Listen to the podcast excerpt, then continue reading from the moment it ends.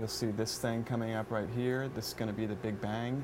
That's the, the book that's going across. This down here is a still, which is the timeline that's tracking across. Hello, I'm Jeff Sugg, and I'm a projection designer.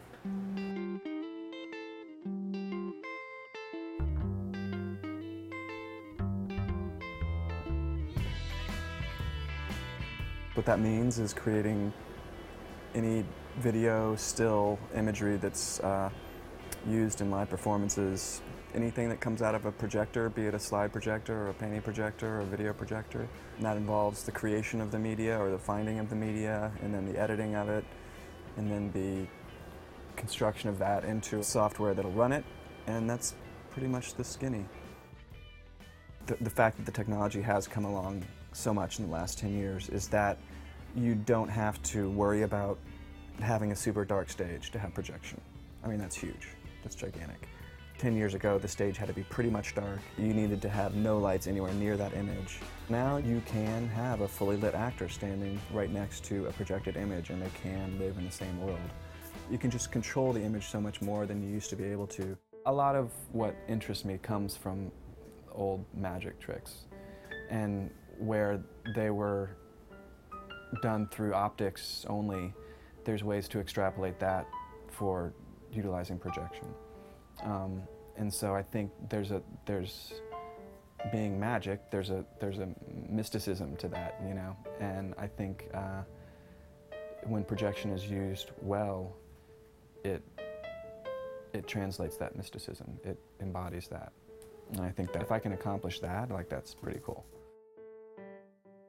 I feel like the ch this challenge at this point, after having a show like, you know, thirty-three Variations going on Broadway, and uh, my visibility in some way is much higher than it was two years ago. Part of what made me so proud of thirty-three Variations was that there was a cohesion among the designers, all of us, working towards making that show the most beautiful that we could. Moisés wanted the projection to be able to sort of uh, show Beethoven's mind on some level, because he had so many handwritten sketches of, of the pieces, not drawing sketches, but musical sketches, um, that Moisés wanted to show those to the audience, to really be able to say, look, you can see his state of mind, you can see how he was feeling that day. The expression and the emotion of those pages is really visceral. I guess the work that I most love to do is where you can take the time to go into rehearsals, take the time to go into workshops, think through an idea, see if it sticks, move on, keep going. I like work that involves, you know, fairly intense collaboration, and I enjoy blurring the lines between who's responsible for what. Accidental Nostalgia was written, conceived by Cynthia Hopkins, and she wrote the piece, I guess, in two thousand two, um, and brought me and Jim Finley in to design it for her. And, uh, and through the process of the construction of that piece, we became a little more integrated into the show itself. She put us in a dance and gave us some lines, and so now we're pretty much performers as well as uh, designers. Um, performing the design is kind of like what we like to call it.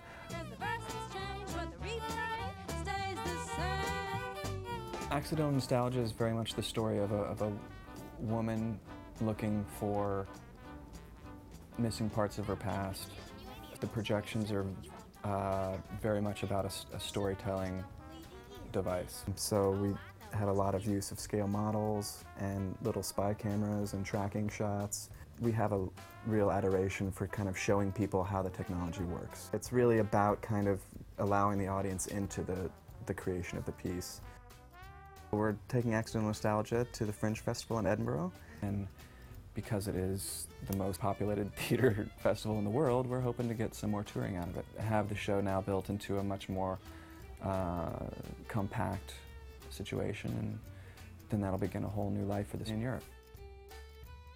It's a really elegant design field that allows you to draw on a lot of different areas of expertise: art history, theater history, film history. It's really difficult, in some ways more difficult than other design disciplines, I think, because there especially at this stage, there's such a strong relationship between the art of the creation of the work and the technology itself. But I think for me, it's a great time to be a part of it, you know. It's, it's a burgeoning art form, as they say.